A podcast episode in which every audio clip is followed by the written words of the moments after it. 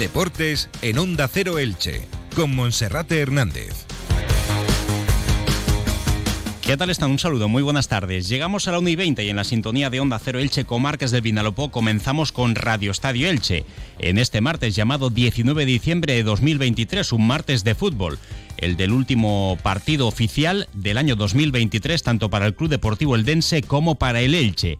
El Eldense afronta a partir de las 7 de la tarde su último desplazamiento al Carlos Belmonte, acompañado por cerca de 700 seguidores que empujarán al equipo de Fernando Estevez a despedir con buen sabor de boca este 2023, como también espera hacerlo el Elche a partir de las 9 y media en el Estadio Martínez Valero frente al Club Deportivo Mirandés. Un duelo más que importante, puesto que el Elche viene de dos derrotas consecutivas y en caso de encadenar una tercera o de no lograr la victoria, se marcharía con ese sabor de agridulce a las vacaciones de Navidad también hablaremos de la rueda de prensa que ha ofrecido el concejal de deportes del Ayuntamiento de Elche, José Navarro, que se ha referido al presupuesto municipal del año 2024 en su área. En deportes, entre otras cosas, ha anunciado la creación de un polideportivo en una parcela de 16.000 metros cuadrados en la zona de Puertas Coloradas. Y también escucharemos a la jugadora del Atic Go Club Balomano Elche, Katia Zukova, en la previa del encuentro que esta semana su equipo, tras el parón del Mundial, va a disputar ante uno de sus rivales directos en la pelea por el título, el Costa del Sol de Málaga. Comenzamos. Entra en la nueva era de las energías renovables y del autoconsumo con la mayor garantía. En Electrofret ofrecemos un servicio integral llave en mano para la instalación de tus paneles solares, el estudio de viabilidad, asesoramiento, legalización y tramitación de las subvenciones vigentes. Empieza a generar y consumir tu propia energía con la garantía de Electrofret y sus 20 años en el sector. Infórmate en el teléfono 965 681 540 o en electrofret.com. Como cada día, en primer lugar, comenzamos saludando a nuestro compañero Felipe Canals. Felipe, bienvenido, buenas tardes. ¿Qué tal, Monserrate? Muy buenas. Bueno, pues en primer lugar vamos a poner en orden esos compromisos que tanto el Eldense como el Elche van a afrontar esta tarde, ya lo decíamos al principio, a modo de titulares, desde las 7 en el Estadio Carlos Belmonte.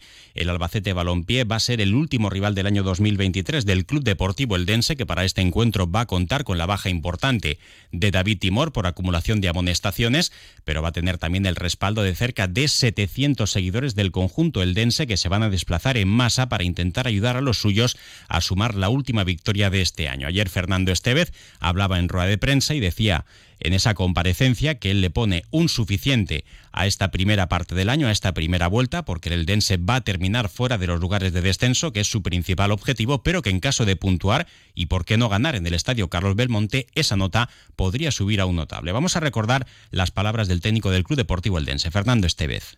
Partido ante un gran rival que sobre todo está mostrando una cara muy muy competitiva eh, en casa donde son muy fuertes y donde bueno eh, eh, eh, con una identidad también muy marcada, eh, está sacando los partidos adelante. Así que buen rival, buen entrenador, un contexto precioso y creo que, bueno, eh, ojalá podamos, repito, sumar si es uno bueno y si es tres, pues, pues mejor. Siempre vamos con la intención de ganar los partidos, aunque siempre, como siempre repito, la, la, máxima de que un punto de esta categoría es solo. Después de completar la primera vuelta, que se completa el próximo partido, Llegamos con un aprobado, 25 puntos, la mitad de puntos para el principal y, prácticamente único objetivo que tiene que haber este año. Cuanto se consiga antes, mejor para todos.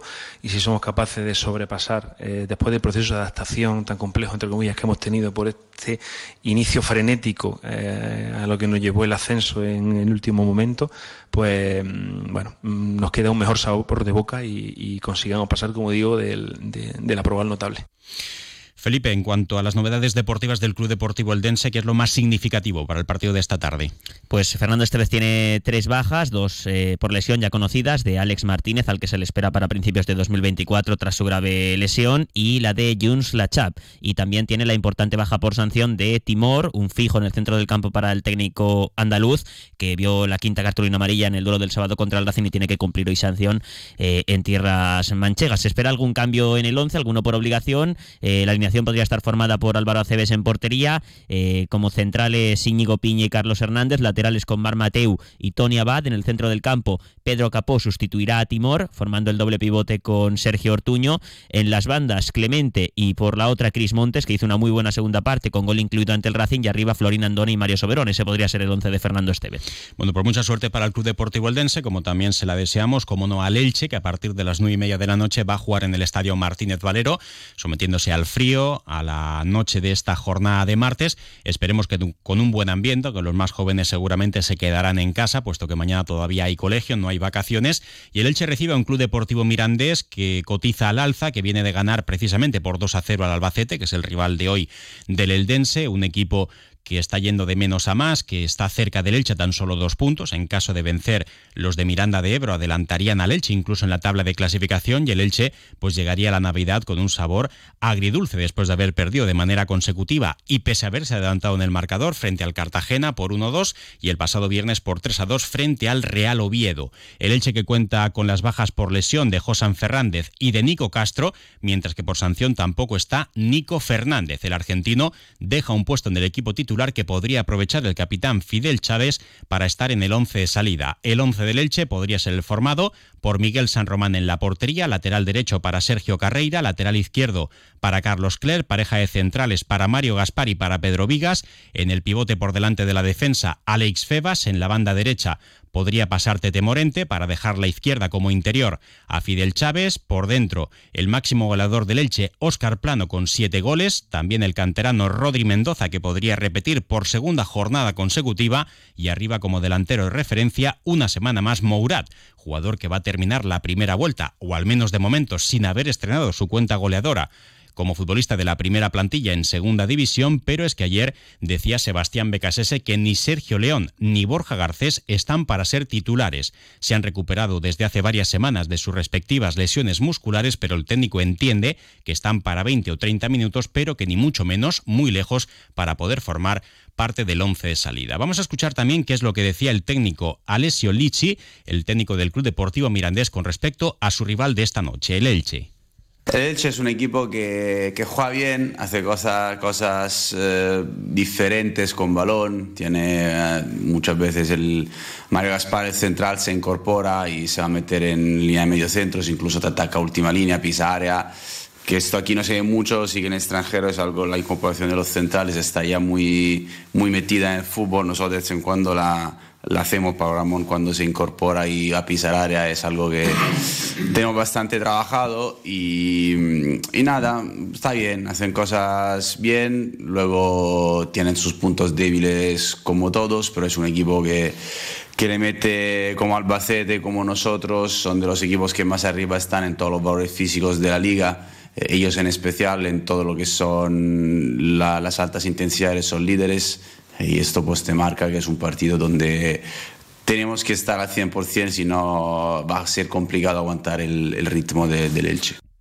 Bueno, pues ahí estaban las palabras del técnico italiano Licci, que fue conocido en el fútbol español por su etapa en el Levante, en primera división, hace dos campañas, donde peleó hasta el final para intentar remontar la situación clasificatoria.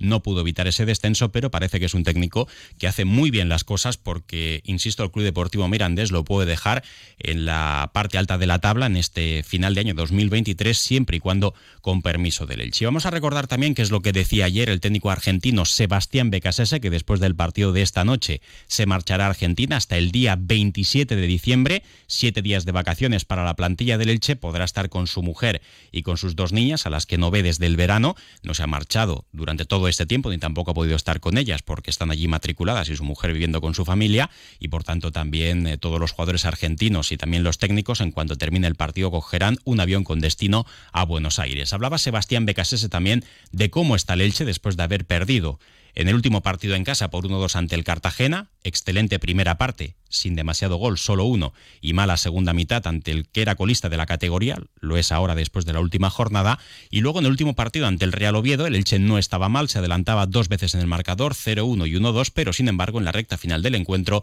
se dejaba remontar. Sebastián Becasés entiende que de esas últimas cuatro partes, tres han sido bastante buenas y que jugando así se está más cerca de la victoria que haciéndolo como por ejemplo ocurrió ante la Morevieta, donde se ganó, pero no se jugó bien.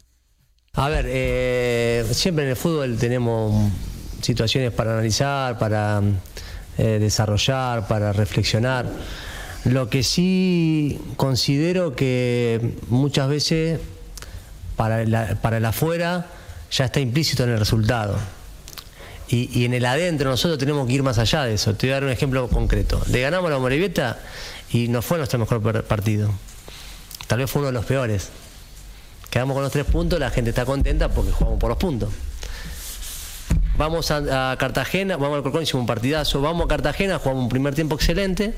El segundo tiempo creo que perdimos la brújula, que no nos pasó con Oviedo, por lo cual ya es diferente. Con Oviedo hicimos un partido extraordinario.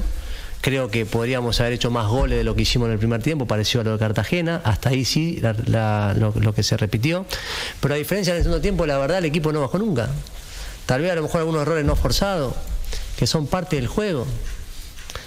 Hoy que vino justo Cristian, que hacía tiempo que no venía. Cuando perdimos con lo del Dense, que dimos el pase ahí. Ahora perdimos y la tiramos larga. Y nos salió a decir, che, por tirarla larga no hicieron un gol. ¿Por qué no la juegan? ¿Me explico? Bueno, por las palabras de BKSS, como decíamos ayer en el programa, lo idóneo, lo ideal sería que el equipo dominara y que cuando se pone por delante en el marcador supiera defender el resultado. No hay demasiado misterio en este asunto, no se trata de dominar siempre y de avasallar al rival, tampoco se trata de ser un equipo amarrategui que juega al pelotazo, simplemente se trata de ser un equipo que sepa jugar en cada momento, cuando tiene que ir a la ofensiva pues llegar y marcar, eso sería lo ideal, y cuando está por delante en el marcador, si no sentencia, pues es ser capaz de cerrar los encuentros. Eso sería lo ideal, pero una cosa, como decía Platón, y siempre repite BKSS, una cosa es lo ideal y otra cosa es lo real. Bueno, pues dos grandes partidos para el Dense y para Elche en esta jornada de martes, a ver si mañana podemos celebrar dos victorias para los equipos de las comarcas del Vinalopó. Y dejamos a un lado la actualidad del fútbol, porque hoy ha tenido una rueda de prensa el concejal de deportes, eh, José Navarro, que ha hablado del presupuesto municipal en su área para el año 2024. Entre otras cosas y como principal novedad, ha destacado que ese presupuesto incluye una partida para la futura instalación deportiva de Puertas Coloradas, justo detrás del supermercado Lidl, una eh, vía que hay paralela a la carretera del antiguo desvío y que va a tener una parcela de 16.000 metros cuadrados que va a contar con unas instalaciones que van a servir para que puedan usar los vecinos del Raval y de Puertas Coloradas y también para servir a los clubes deportivos de la ciudad. Se está estudiando por parte de la Concejalía de Deportes cuáles son las necesidades. Entre otras cosas, se está barajando que pueda tener una piscina y algún campo de fútbol, pero también podría tener alguna disciplina alternativa. 16.000 metros cuadrados en una propiedad de eh, de una instalación de propiedad municipal. Y por otra parte también se refería a lo que se anunció en campaña de crear un patronato municipal de deportes. Finalmente no se va a crear con esa denominación, tampoco va a ser un instituto municipal de deportes y al final José Navarro lo ha calificado como un organismo. Es decir, en pocas palabras, que la Concejalía de Deportes va a seguir en cuanto a su estructura más o menos parecida, aunque eh, estará dirigido por Nino y entre otras cosas tendrá como objetivo captar eventos, promocionar eventos nacionales e internacionales y captar turismo para la ciudad de Elche. Lo explicaba el concejal de deportes, José Navarro. La finalidad va a ser, por un lado, captar eventos deportivos que tengan una repercusión turística en la ciudad. Esta va a ser la principal. Promocionar el deporte nacional e internacionalmente. Captar eventos deportivos de, naturaleza internacional, europea. Captar eh, concentraciones de equipos eh, europeos, selecciones europeas o americanas que puedan realizar su preparación aquí en nuestras instalaciones. Esto por un lado. Y segundo, y esto también es importante, puede ser que este, este organismo que vayamos a crear que vamos a crear se tenga que encargar de instalaciones como la gestión del pabellón de deportes. Cuando el pabellón de deportes sea una realidad, y debería serlo a finales del, del año 2024, principios del año 2025, muy tardar, alguien se tendrá que hacer cargo de este espacio. Y eso va a ser lo que lleve a cabo el organismo que se va a crear, pero que no va a ser ni un patronato municipal de deportes ni tampoco un instituto municipal de deportes. Y para terminar, recordar también que el Atic Go Club Balonmano Elche regresa a la competición tras el Mundial y el viernes a las 7 de la de la tarde tendrá un partidazo en Málaga ante el Costa del Sol, equipo con el que está empatado en la segunda posición de la tabla por detrás ambos conjuntos del Vera Vera San Sebastián. Felipe, lo dejamos aquí, un saludo. Hasta mañana, gracias. Y ahora se quedan con la información local y comarcal con nuestro compañero David Alberola.